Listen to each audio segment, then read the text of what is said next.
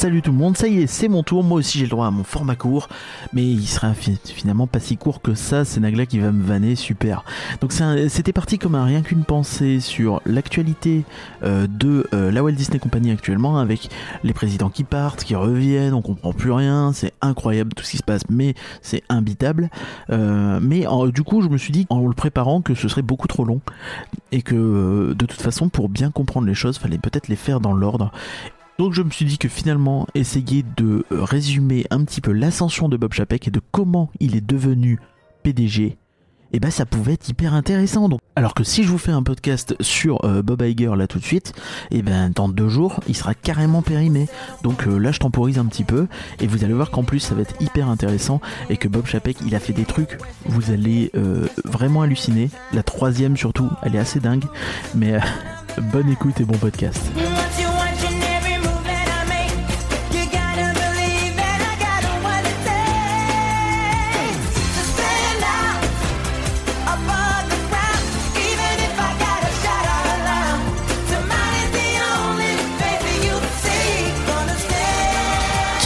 Bob Chapek. Alors c'est un, type qui est né en 1960 à Chicago, comme le fameux Walter euh, Disney. Euh, il a fait des études euh, en sciences avant de se rediriger plutôt vers la gestion.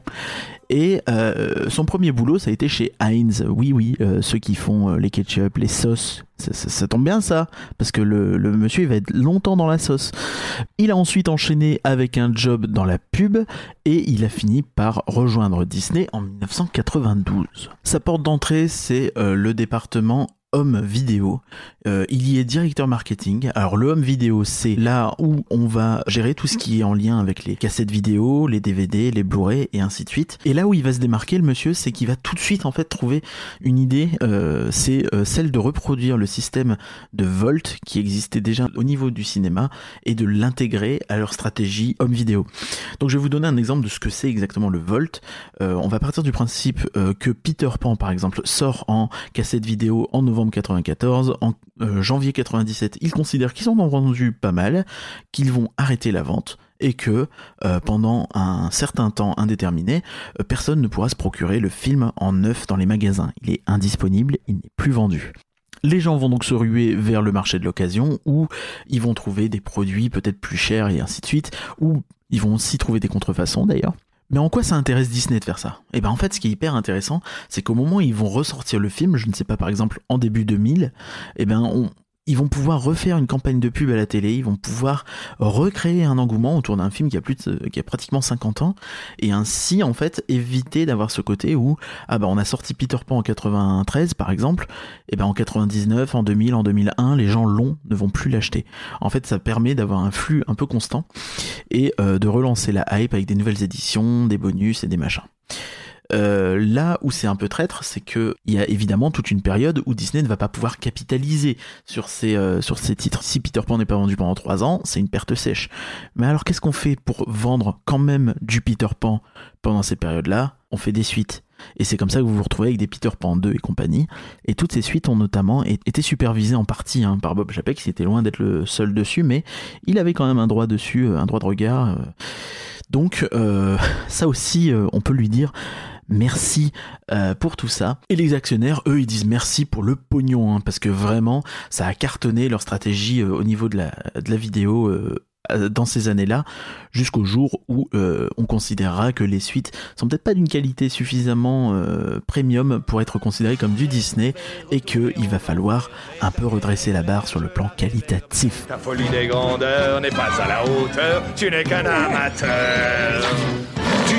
Un tigre, mais je tout. Par les mathématiques, matous. Ta folie des grandeurs n'est pas à la hauteur. Tu n'es qu'un amateur. C'est à ce moment-là que la success story de Bob Chapek prend de l'ampleur. En fait, le type, euh, après 17 ans à avoir bossé sur ses VHS, ses DVD et compagnie, qui quand même a toujours été considéré comme une industrie très difficile pour les personnalités pour percer, il est considéré comme une des seules, si ce n'est la seule success story qui vient du home vidéo ça a été même un surnom qui lui a été donné. Et euh, donc, euh, il, va euh, se retrouver à la distribution des films Walt Disney Studios. Et il ne va y rester que deux ans puisque en 2011, il prend la tête des produits dérivés. Et là, ça devient quelque chose d'autre. Parce que le type, il avait déjà une expérience VHS et du coup directement au consommateur. Il avait une expérience donc rapide mais dans les studios. Et là il va avoir une expérience dans les produits dérivés et en plus il va avoir de la chance parce que euh, dès euh, lui il prend ce poste en 2011 et dès 2012 vous avez le rachat de Lucasfilm par euh, Disney et donc tous les jeux vidéo notamment Star Wars, Marvel et compagnie vont tomber sous son domaine. C'est lui qui va bosser là-dessus. Il va notamment intégrer le studio LucasArts qui était qui était chez Lucasfilm et il va aussi lancer le projet euh, Disney Infinity. Donc en gros, ils vont concentrer quasi l'intégralité des équipes jeux vidéo chez Disney sur Disney Infinity, le jeu de figurines euh, qui, euh, qui cartonnait à cette époque-là. Hein. Vous avez eu la mode avec notamment Skylanders chez Activision avec les personnages de Spyro. Et vous avez eu Disney Infinity, vous avez aussi eu Lego qui a lancé son propre, son propre truc. Bref, Disney Infinity a très bien marché au début. Il s'est lancé en 2013. En 2013, vous avez également eu la sortie de La Reine des Neiges, ce qui a beaucoup aidé quelqu'un qui doit vendre des produits dérivés, ça aide pas mal. Et donc lui, eh ben il arrive, il a son Disney Infinity qui cartonne, La Reine des Neiges et compagnie. Bah qu'est-ce qui se passe? Eh ben il va avoir une nouvelle promotion. L'or de Cortés, l'argent de Pissarro ne seront que fadaises demain pour les héros et feront mine comparé qui dort dans mines d'or, trésor. On est maintenant en 2015 et Bob Chapek a enchaîné les succès. Alors après avoir cartonné avec les VHS, avec les produits dérivés, il se retrouve désormais à la tête de Disney Parks and Resorts. Ça rigole de moins en moins. Hein. On est.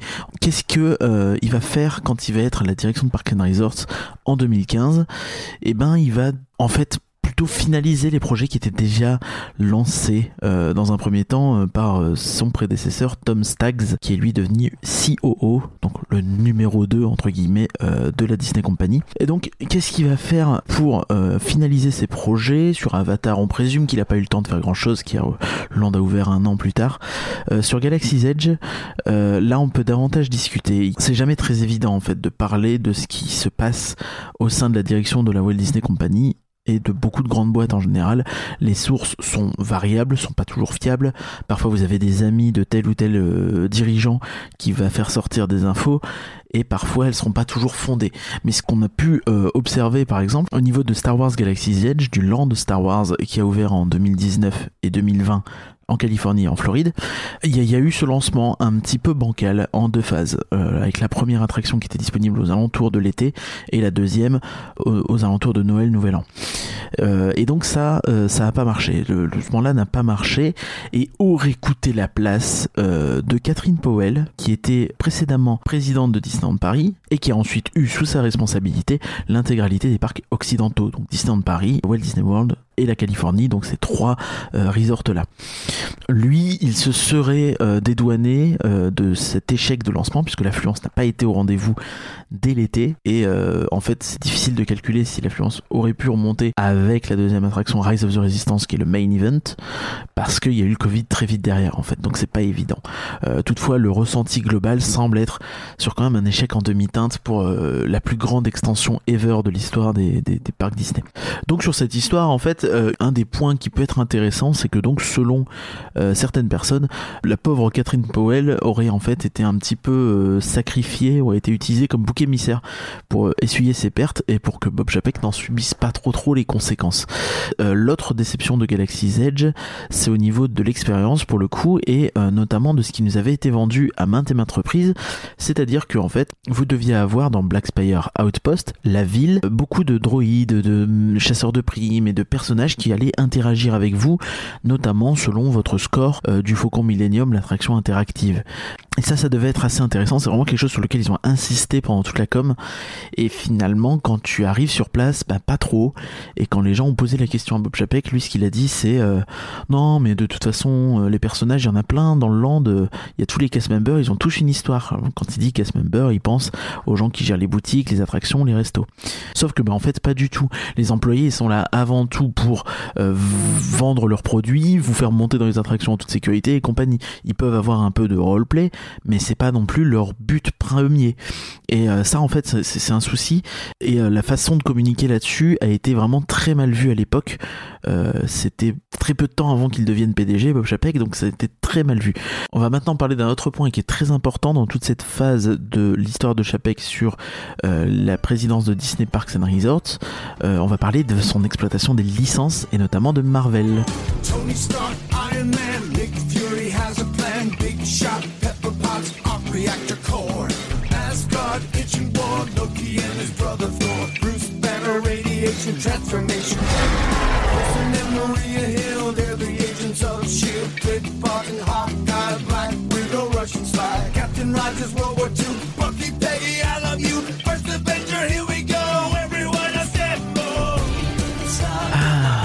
Ces licences euh, Moi ouais. Mais euh, justement, ce qui va intéresser Bob Chapek, c'est de les utiliser. Parce que trois ans après son arrivée à la direction de Parks and Resorts, on est maintenant en 2018, euh, la division devient Disney Parks and Experience and Products. Donc en gros, en plus de contenir les parcs et les croisières, ce qui était déjà le cas auparavant, elle a désormais tout ce qui est produits dérivés. Et oui, l'ancien portfolio de Bob Chapek, ça va faire que lui, eh ben en fait, quand il va créer une gamme de produits dérivés, eh ben il va vouloir maximiser encore plus la synergie pour qu'elle soit mieux vendue dans les parcs et ainsi de suite. Il va falloir en fait des endroits où accueillir ces objets dans les parcs et c'est là en fait où il peut y avoir tout un débat.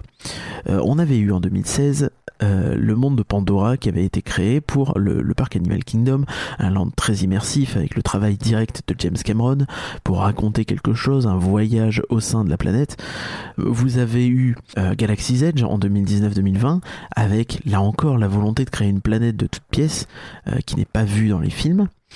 Et vous allez avoir en 2021-2022 ce qui semble être une des œuvres phares de Bob Chapek en tant que président Disney Parks Experience and Products, c'est les Avengers Campus. Donc qu'est-ce que sont les Avengers Campus? Si euh, le Land Pandora et le Land Galaxy's Edge sont des endroits hyper immersifs qui cherchent vraiment à vous raconter une histoire de parce qu'ils sont et qui cherchent à vous impressionner, que ce soit visuellement, on est dépaysé, on a, on on a l'impression d'être ailleurs. C'est des avis qui ont été retrouvés sur les deux landes. Je n'ai pas l'impression d'être à Animal Kingdom quand je suis dans Land Pandora. Je n'ai pas l'impression d'être dans un parc Disney quand je suis à Galaxy's Edge. Et vous avez Avengers Campus. Avengers Campus, c'est une espèce de, de, version un peu low cost de ces concepts-là. C'est-à-dire que ça reprend l'idée d'immersion. Vous avez un univers qui est totalement cohérent. Vous êtes dans un campus où les héros sont là. Vous êtes là pour vous former auprès de ces héros. Et en fait, ce qui est hyper bien avec ce concept, c'est que ils ne s'engagent sur rien. Ils n'ont pas créé le Wakanda, ils n'ont pas créé Asgard, ils n'ont pas créé la planète des cris ou des skulls ou de je ne sais quoi. Ils ont créé un endroit qui est suffisamment générique pour pouvoir accueillir toutes les licences possibles.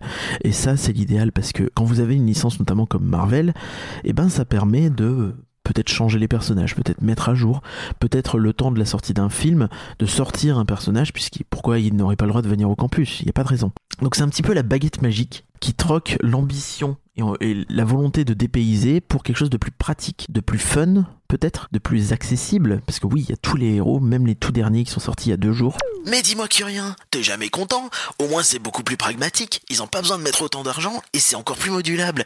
Et donc ça vieillira peut-être moins. Mais oui, Jamy Euh, oui, effectivement, avec ce système, euh, on voit que Bob Chapek est dans cette idée de maximiser le retour sur investissement avec un investissement le plus faible possible. Lui, ce qu'il voit, c'est c'est quoi la force de mon catalogue? C'est les licences. C'est quoi que je peux faire qui utilise le plus de licences possibles, pas cher. C'est Avengers Campus. Et c'est aussi par exemple Pixar Pier. Pixar Pier donc qui est un land qui vient en remplacement de Paradise Pier en Californie, à Disney California Adventure. Donc qu'est-ce que c'est qu'un pier? C'est euh, les fameuses jetées en fait, euh, donc les, avancées sur l'eau où vous avez euh, des espèces de petits parcs, un peu des Luna Park comme on pourrait avoir chez nous. Ça se fait beaucoup notamment sur la côte ouest américaine. Et dans ce parc California Adventure qui rend hommage à la Californie, ça avait du sens d'avoir un peu une, espèce de fête foraine mais vue par Disney avec par exemple un coaster en, acier qui est déguisé en coaster en bois alors qu'il est totalement en acier, c'est même pas un hybride. Mais euh, donc, ce qu'il a fait euh, Bob Chapek, c'est que c'était un projet qui n'a pas coûté très cher, qui n'a pas duré longtemps, c'est un an de travaux pour la première phase qui était la phase principale.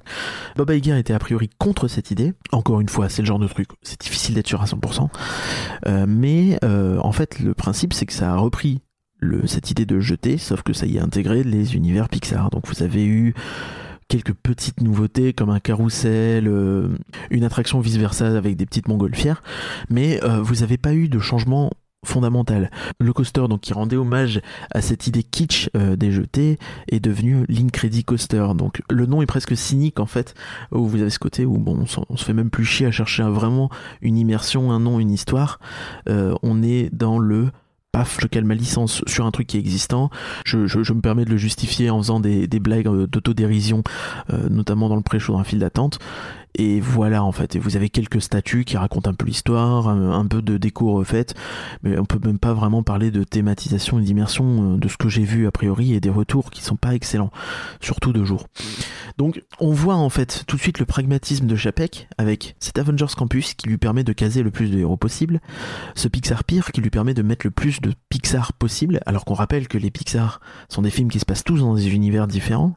Autant ça pouvait se défendre pour Marvel, autant pour Pixar, suis désolé, euh, dans là-haut, il n'y a pas de voiture qui parle, et dans Nemo, il n'y a, pas de jouet vivant. Donc, a priori, ça ne marche pas vraiment, en fait. C'est un espèce de truc qui ne peut pas marcher et euh, qui est un peu rentré au forceps par Chapek. Et si on compare avec ce qui s'est fait euh, chez Imagineering les années précédentes, bah, c'est un nivellement vers le bas. Et maintenant, à Paris